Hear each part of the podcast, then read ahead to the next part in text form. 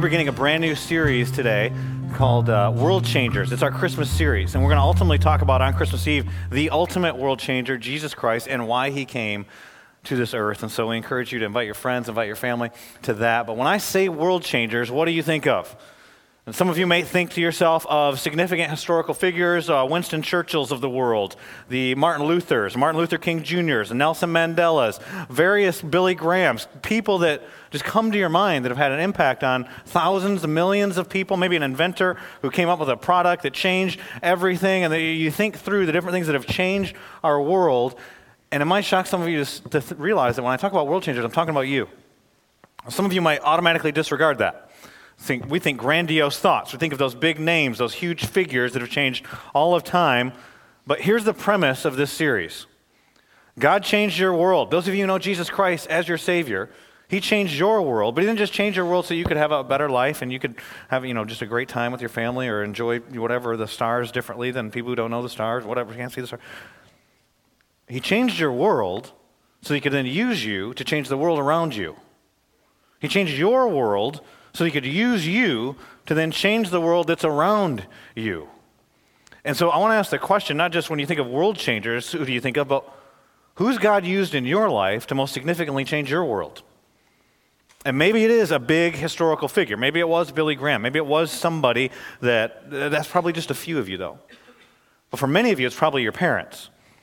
For many of you, it might be a coworker, a sibling, a teammate, a friend, a classmate. Who's God used to most significantly change your world? And I'm going to share a story with you later in this sermon about a guy who changed my world. I don't even know his name still. And who was it for you? See, God changes your world so that he can then use you to change the world around you. And what we're going to look at today as we open up this first passage of Scripture in this series, and we're going to be in different spots throughout the Bible in this series, and what we're going to look at today is the process that God uses to make you into the world changer that He desires for you to be.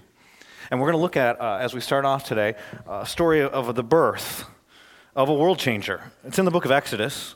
It's not Jesus. Instead, it's a guy who points us to Jesus. His name is Moses. And many of the things in his life parallel the story of Jesus. He's born at a time when people are in uh, terrible oppression. They're under Egyptian oppression. During Jesus' day, it's Roman oppression. He's born during a time there's a ruler who wants to kill children to try and uh, stop and thwart the idea of him losing his own power. Happens during Jesus' time, happens with Moses' time. See, in fact, everything about Moses' life, he is a deliverer, a redeemer, points us ultimately to Jesus Christ. And we can't see everything there is to say about Moses' life in the passage of Scripture that we'll read today. We're going to jump into a few different spots. And we're going to look at some different stages in Moses' life that I believe parallel the stages that God takes each one of us through to develop us into the world changers that He desires for us to be. The first one we're going to look at, it's really all of chapter 2, and then we're going to look at chapter 3, and we're going to look eventually at chapter 14. But the first one we're going to look at is his birth story. And just to give you the context for how we even get to why the birth of Moses is significant, is there was a guy named Joseph, and he was a Jew, an Israelite, a Hebrew. And he became second in command in Egypt when there was a famine. And he brought all the Israelites, he brought his family and all the Israelites ultimately into Egypt, and they came under peace. It was a great situation. They got jobs, they had the best land, it was wonderful. But then what ended up happening was there was another king that came into power. His name was, he's called a Pharaoh. And he didn't remember who Joseph was. The other king was dead, Joseph was dead, and he started seeing these Hebrews and they were multiplying, and he started to become fearful. And fear oftentimes makes us make bad decisions. And so he starts looking around and became fearful. These Hebrews are going to multiply.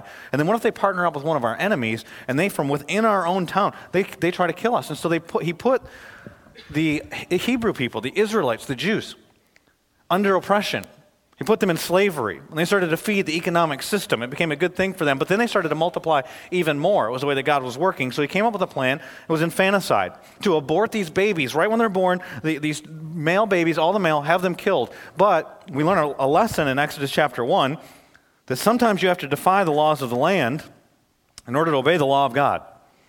And you see these women who won't do it. Won't, they won't kill these babies. And God shows favor to these women. When the Pharaoh gets upset he comes up with another plan. The new plan is if you have a baby and it's a little girl, she can live. But if you have a little boy, you've got to throw him into the alligator infested Nile River. And so that's the context for Moses' birth. This is in chapter 2.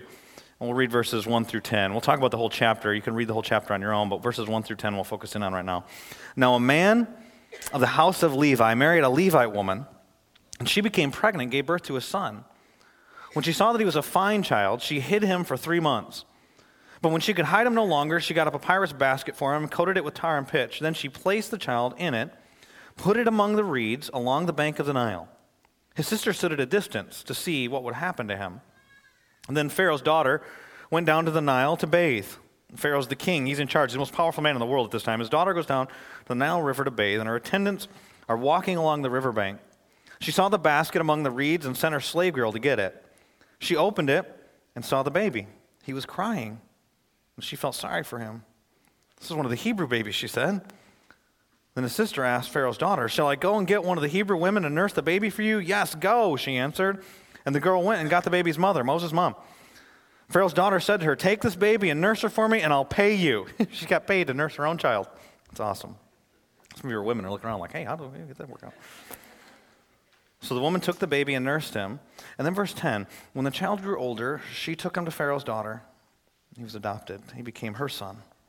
She named him Moses, saying, I drew him out of the water. Moses' name means to draw out. The foreshadowing of ultimately he'll lead his people across the Red Sea and draw them out of slavery, out of bondage.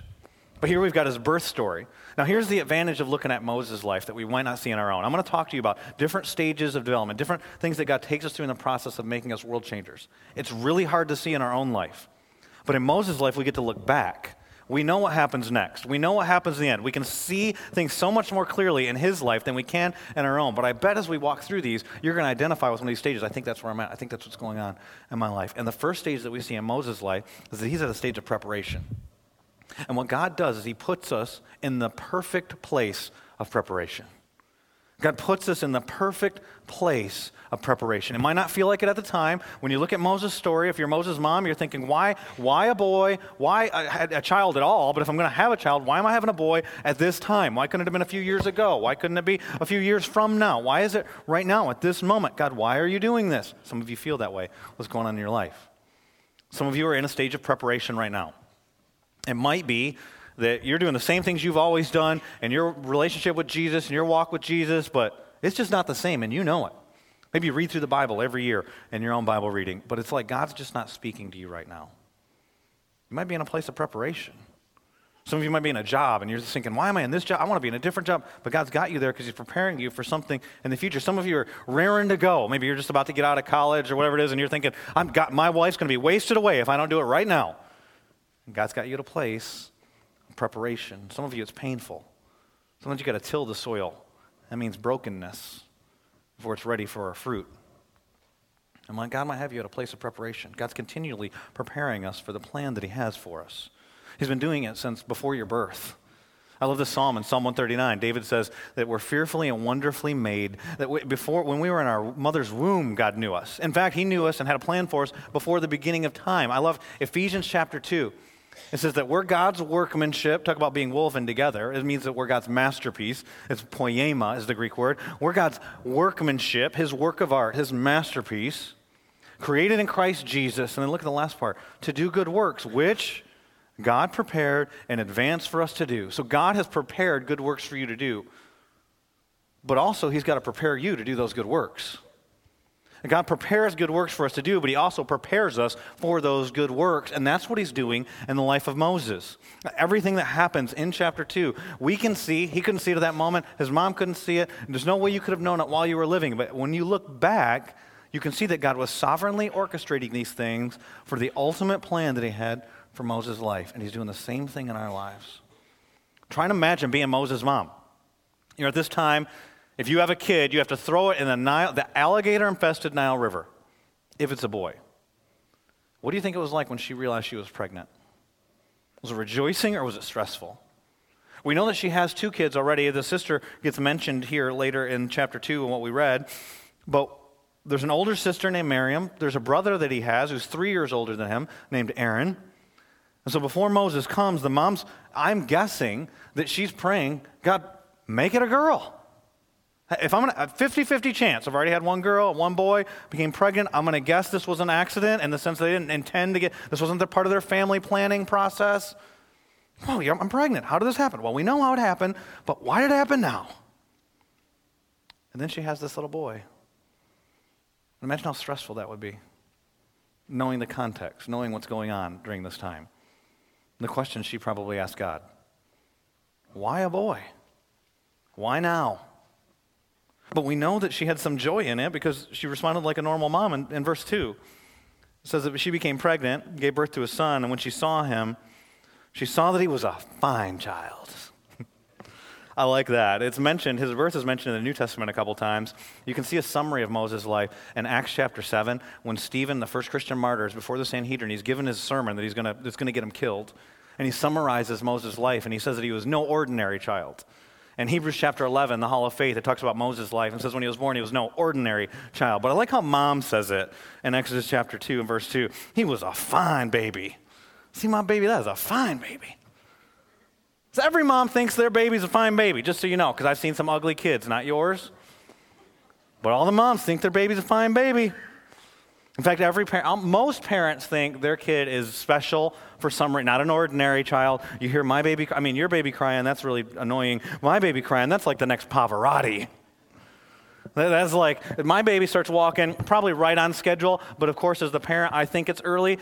He's going to be the next Cam Newton, right? Like there's physical abilities here. And so all parents see their kids like this. They think that they're awesome. They think they're not ordinary. They think they're beautiful. And beautiful is probably the easiest way to translate this, but you got to remember the context. Not only are these kids supposed to be thrown in the Nile, but this is not, they don't have the medical technology we have. There's an incredibly high infant mortality rate. What Moses' mom probably means when she looks at this child is if it wasn't for what Pharaoh had to say here, this child would live. He's healthy, looks good, he'd make it. But why now? Why this?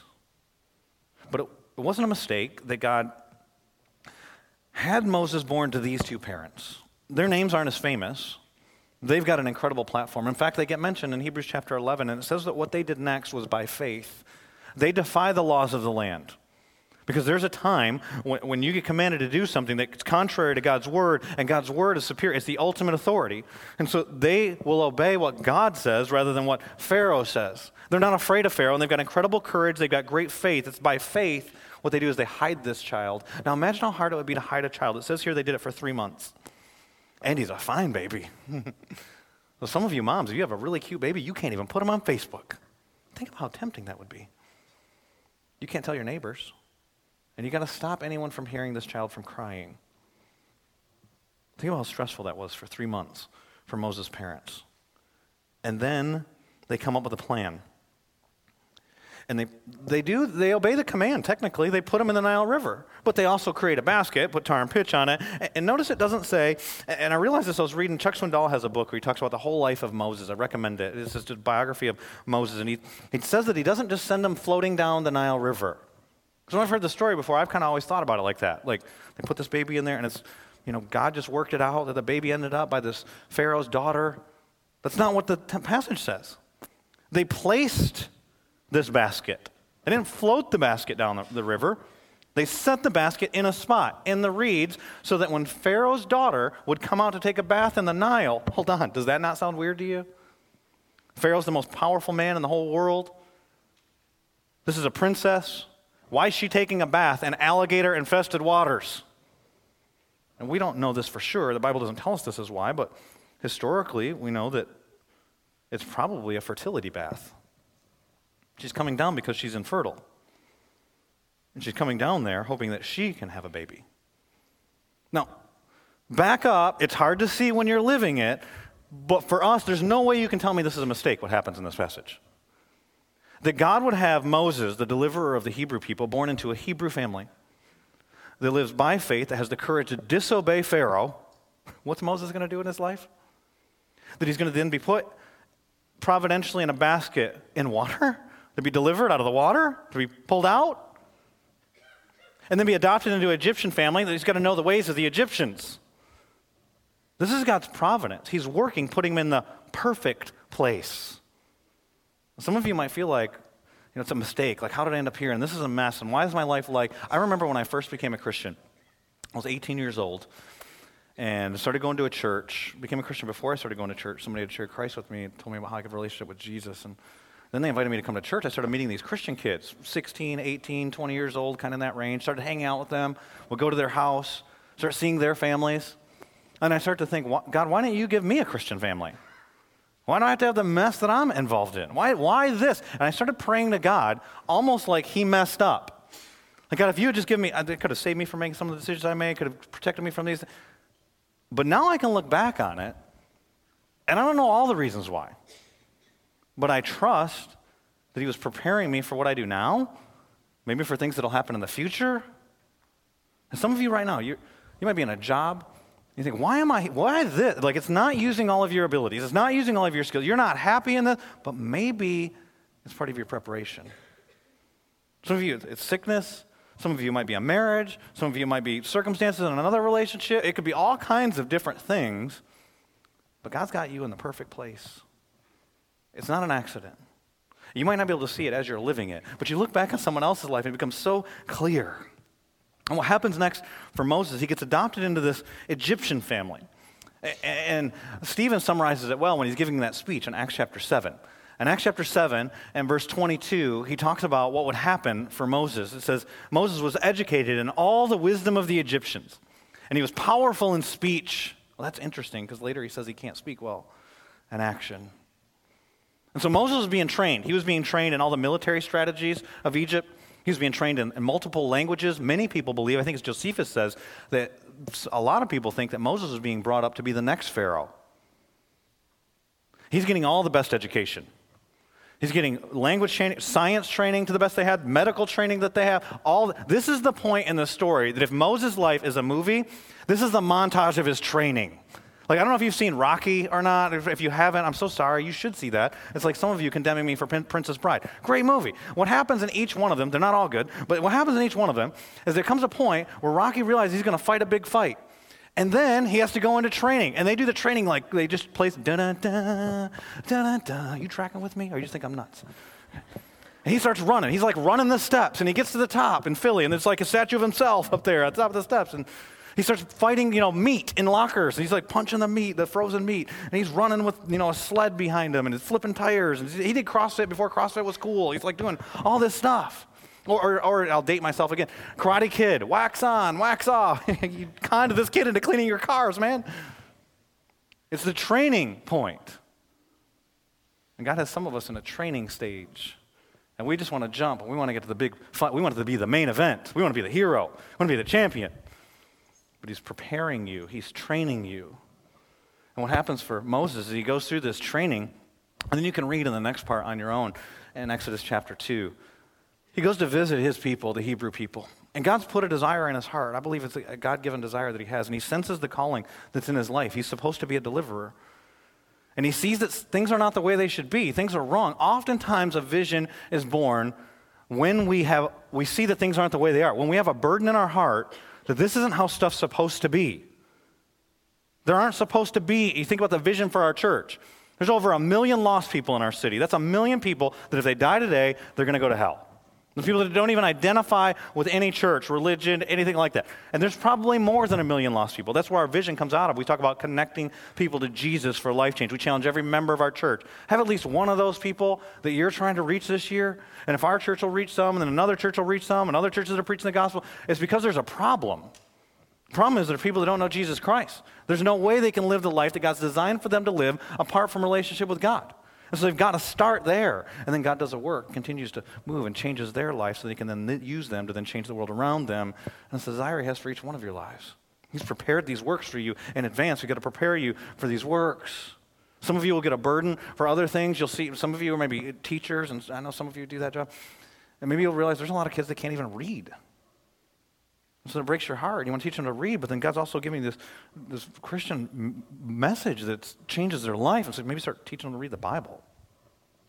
People see hungry people in our city. Kids, that breaks your heart. And so it's the broken heart over the, the problems that exist. We talk about the orphan crisis. There's all kinds of problems. Things are not as they should be in this world. Some of you have worked with cancer patients. That, that's, that's not how it should be, but God gives you a burden for that. And it's in that burden, then He starts to give you a vision for how things should be. And where does the gospel intersect with those things? And what happens for Moses, I believe, is a, it's, a, it's a God moment. He sees there's an Egyptian slave master that's beating a Hebrew. That's not how things should be. And he is a deliverer. And this is where I believe that he, he decides he, what he wants to do is greater than living in the palace. It's greater than being the next Pharaoh.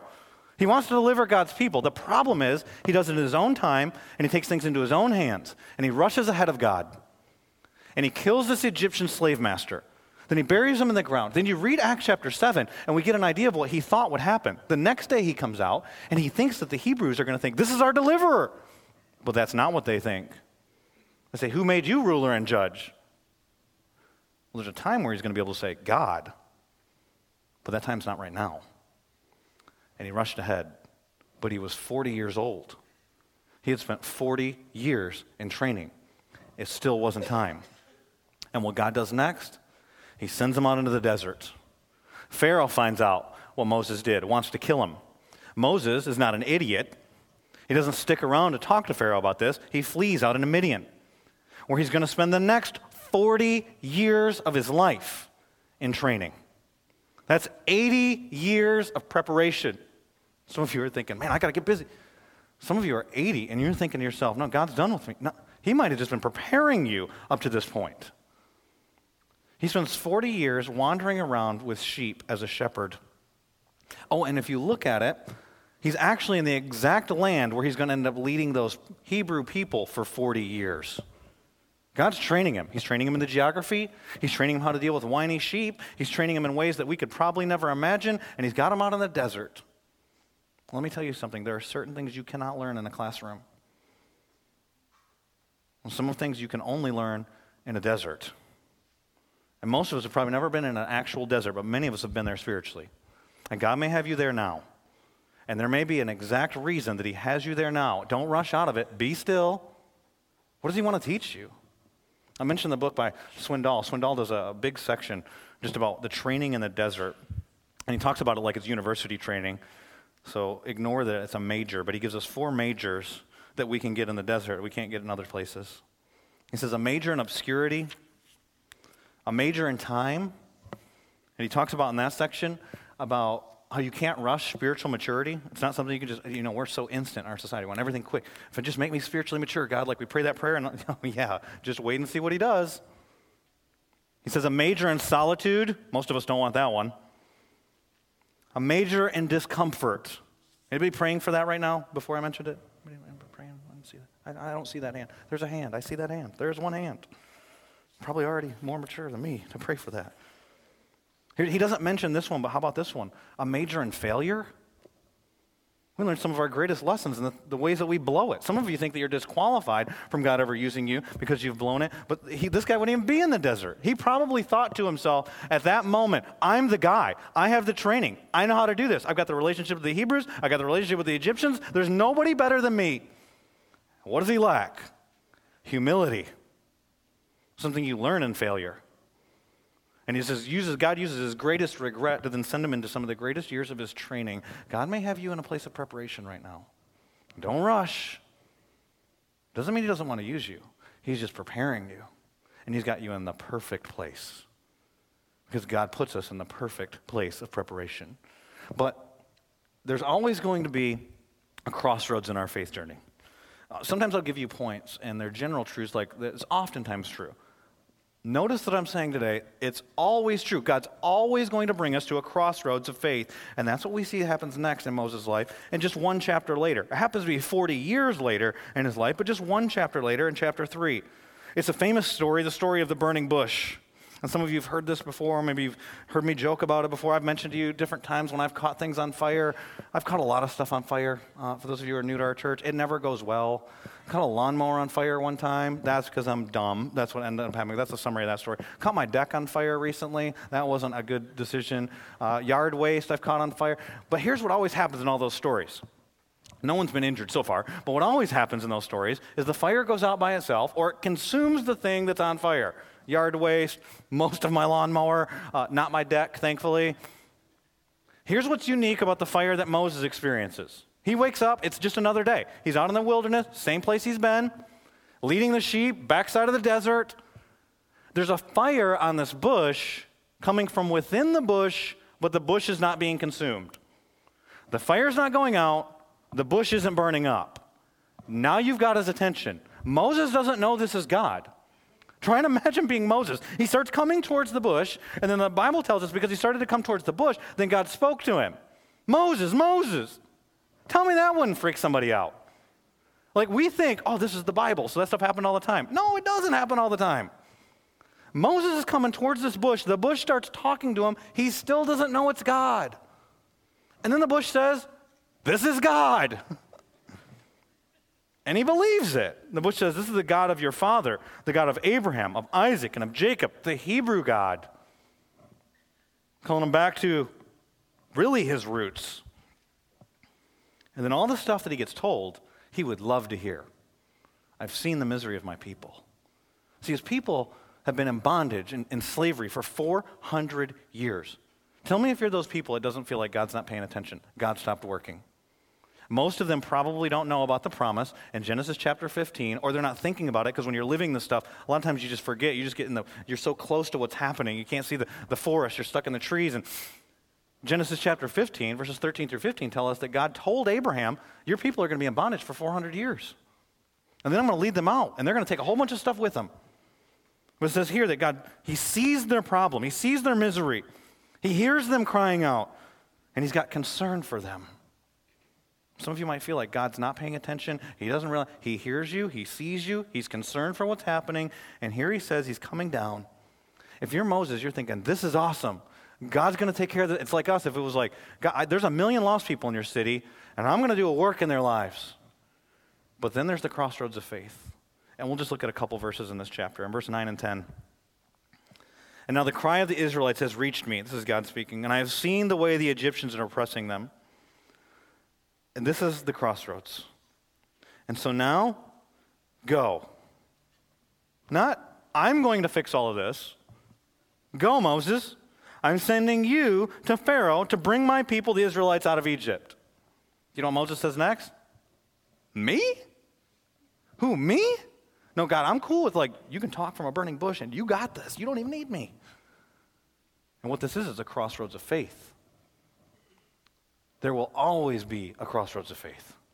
What you see, and we're not going to go through all the verses in chapter 3 and chapter 4, is that Moses starts coming up with multiple reasons why this can't. They won't believe me.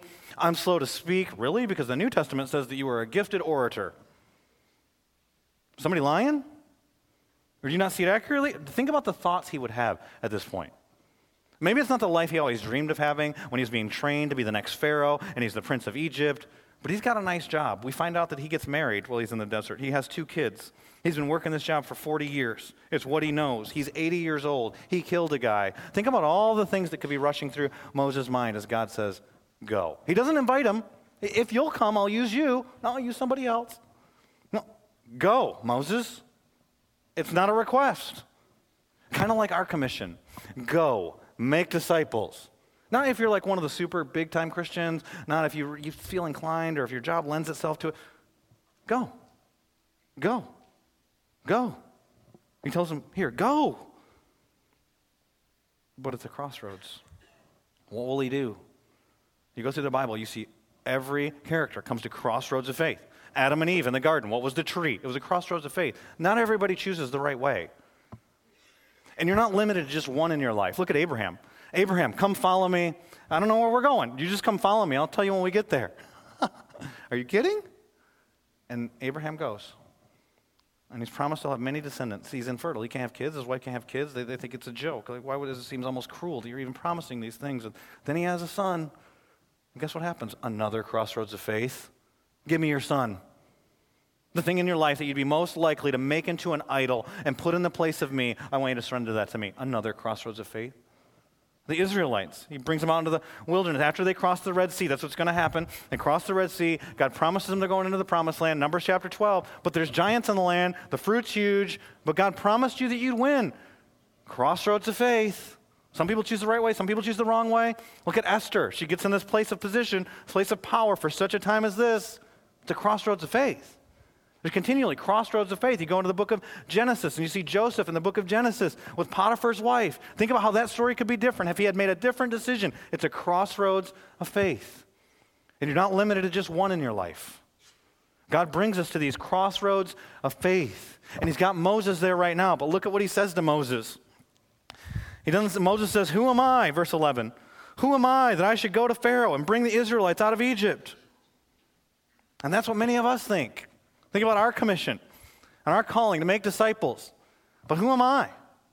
There's a million lost people who but I just I've got this is this is what I do.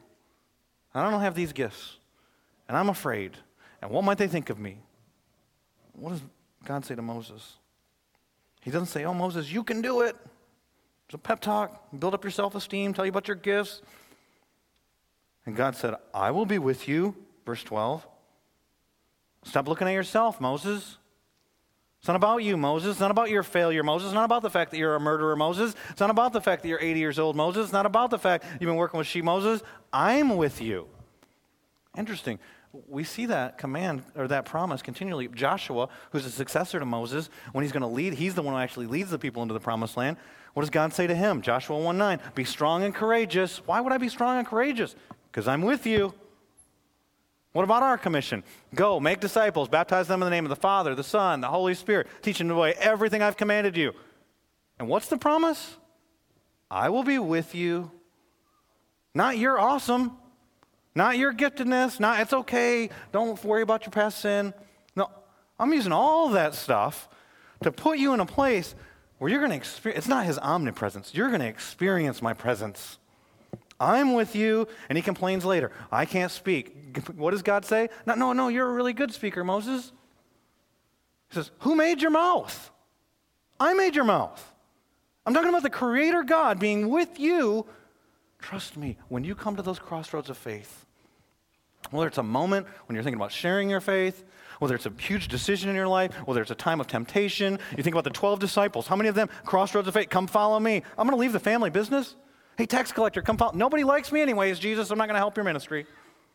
Think about all the things that could have been said. When you come to a crossroads of faith, He'll be with you. And I challenge you be, be like Peter. Peter gets out of the boat. He's walking on water in the New Testament, and he's doing great as long as he keeps his eyes on Jesus. As soon as he starts thinking about his circumstances, as soon as he starts thinking about why God, obeying God, that won't work. That'll never happen. Here, he starts to sink. Keep your eyes on the author and perfecter of your faith.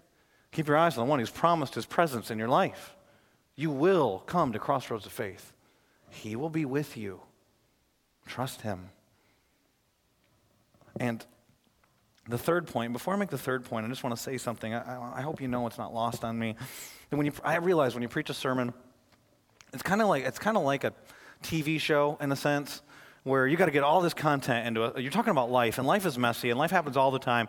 But you preach a sermon, and it almost seems like you're either at a place of preparation, or you're at a crossroads of faith, or you're at, and the next point that I'm going to give you is that God gives you a platform for impact. It's a platform where you can point people to Him. And it can almost seem like, all right, he's preparing me, and then I'll come to the crossroads, and then I'll have the. Pl- Let me tell you something. You have a platform while you're being prepared. You have a platform while you're at the crossroads. It all kind of blends together in real life. It's not just point A, point B, point two, you know, here's the thing, one, two, three, here's how this all works. Life's messy. And when you're in preparation, you still have a platform. And when you're at a crossroads of faith, you still have a platform. And he'll do some preparation while you're on the platform, he'll do some, and all this stuff kind of blends together. And what happens is we're going to jump to chapter 14, and we're skipping over a lot of significant stuff. There's 10 different plagues that happen. Moses starts to take leadership, he learns to trust God.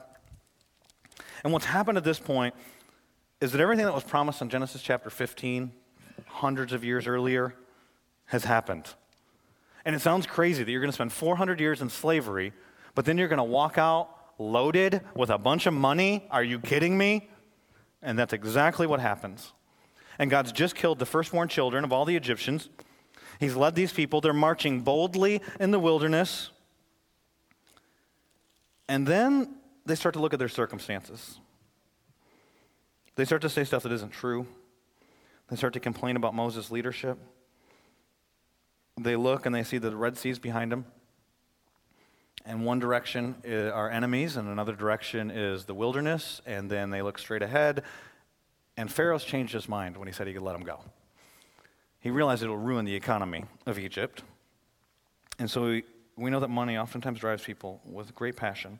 He grabs 600 of his best chariots and they come after the Israelites. Now, oftentimes we think about that like it was overpowering of the Egyptians to have these 600 chariots. There are 600,000 Israelite men armed out here.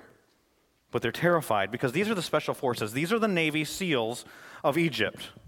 and they're coming after them. They're terrified, and they start to say to Moses, We didn't even want to come with you, which isn't true. Moses has learned at this point that when people are hurting, they say some crazy stuff. And you get involved in impacting other people's lives. Let me tell you something. You're going to come in contact with hurting people, and they will say stuff. They'll say stuff about you that's not true. Be gracious. People are afraid. They do things they wouldn't normally do. I'm going to pick up, and I just want to read you verses 12 through 14 and really focus in on verse 14. In verse 12, didn't we say to you in Egypt, leave us alone, let us serve the Egyptians? They were not begging to serve the Egyptians, for those of you who don't know the story. It would have been better for us to serve the Egyptians than to die in the desert. Okay, that's debatable. Moses answered the people. He doesn't defend himself. Think about this guy, how, impatient he was and how passionate he was before. He doesn't defend himself, but he points people to the Lord. He uses his platform to point people to the Lord. He says, Do not be afraid. Oh, the very thing that he learned from God himself. Stand firm, and you will see the deliverance the Lord will bring you today. And what he points them to here is the picture of salvation in the Old Testament that ultimately points us to the picture of salvation in the New Testament. The Egyptians you see today, will, you'll never see again. But then this verse 14, I want you to notice the Lord will fight for you. You need only to be still. Trust Him. He's got this. Don't worry about 600 versus 600,000. Don't worry about weapons and training. Trust the Lord. What? Now, time out, pause, and you can only get this when you survey Moses' life quickly, like we've done today. This is the guy that in chapter 2 saw a burden, sensed from the Lord, that was somebody had to do something, and he kills somebody in his own strength, gets ahead of God. And now he says, Be still. God will fight. This murderer Moses, it says about him in the book of Numbers, he's the most meek man in all the earth. Do you know why? Because God changes this man. He doesn't work in him, he doesn't work in Moses to prepare him so that he can do a work through Moses so that he can impact his world. His world is about 2 million Hebrews. I'm going to guess none of us in here are going to impact 2 million Jewish people this Christmas. Maybe it'd be awesome if you did. I don't know everybody's story. But I'm going to guess that's probably not going to happen. But God has given you a platform. He gives each one of us a platform. And He gives us a platform for the sake of impact. I love how one of our elders says it, Dave Lenhart. Give him credit. Usually I steal his material and I never mention him. Give him credit today. He says all the time God strategically places us in our own little world to reach our own little world for Christ. That's based on Acts chapter 17. Paul's talking to secular guys. He's talking to these guys. He says, God's given us the exact times, the exact places where we would live so that we would reach out for Him and find Him. And God's put you in the exact spot that He wants you to be in, giving you the exact platform He wants you to be, so that He can change your world, so that He can then use you and that platform to change the world of those around you. The platform's different for everybody. Some of you are moms, and you feel like all I have are these kids, I'm just with these kids all the time. Then reach those kids for Christ. Some of you are working at a job and you think, I don't want to be in this job, but he's given you that job, and that is your platform right now. Use that platform. Maybe it's not even about you. Maybe he has you there for the sake of someone else. Some of you, it's a relationship. Some of you are married, a non believer as your spouse. Maybe, maybe you can win them to Christ. God's given you that spot. It's not a mistake. He's put you in the perfect place, and He is preparing you, and He has a plan for you, and He's going to do work, and you'll come to crossroads of faith. But you have a platform. Use that platform to point people to Christ. It's the very thing that Moses does here in this passage. I told you I'd share with you about a guy that I don't even know his name and the impact he had in my life. Uh, there was a guy who was working at General Motors in Flint, Michigan. I was born and raised in Flint, Michigan. And he went one day into a men's restroom and stuck a little booklet. Oftentimes people call them gospel tracts. A little booklet that has a story of Jesus on it. And it talks about how each one of us are sinners. And the Bible says that we all sin, we fall short of the glory of God. It's really bad news. It's pretty depressing at the beginning. It says nobody can do enough good works, nobody can make themselves right with God. But then it says that Jesus came and he lived a sinless life. And in that sinless life, he still was crucified, but he wasn't dying for his sins, he was dying for mine and for yours. And that while we were yet sinners, Christ died for us. The wages of sin is death, and what we should get is separation from God, but he took that death upon himself on the cross. He took the very wrath of God on himself at the cross, but he didn't stay dead. He rose from the dead and offers us a gift. And it's eternal life. But if you want that gift, you have to receive the gift. You have to take the gift. You have to ask Jesus to be your Savior.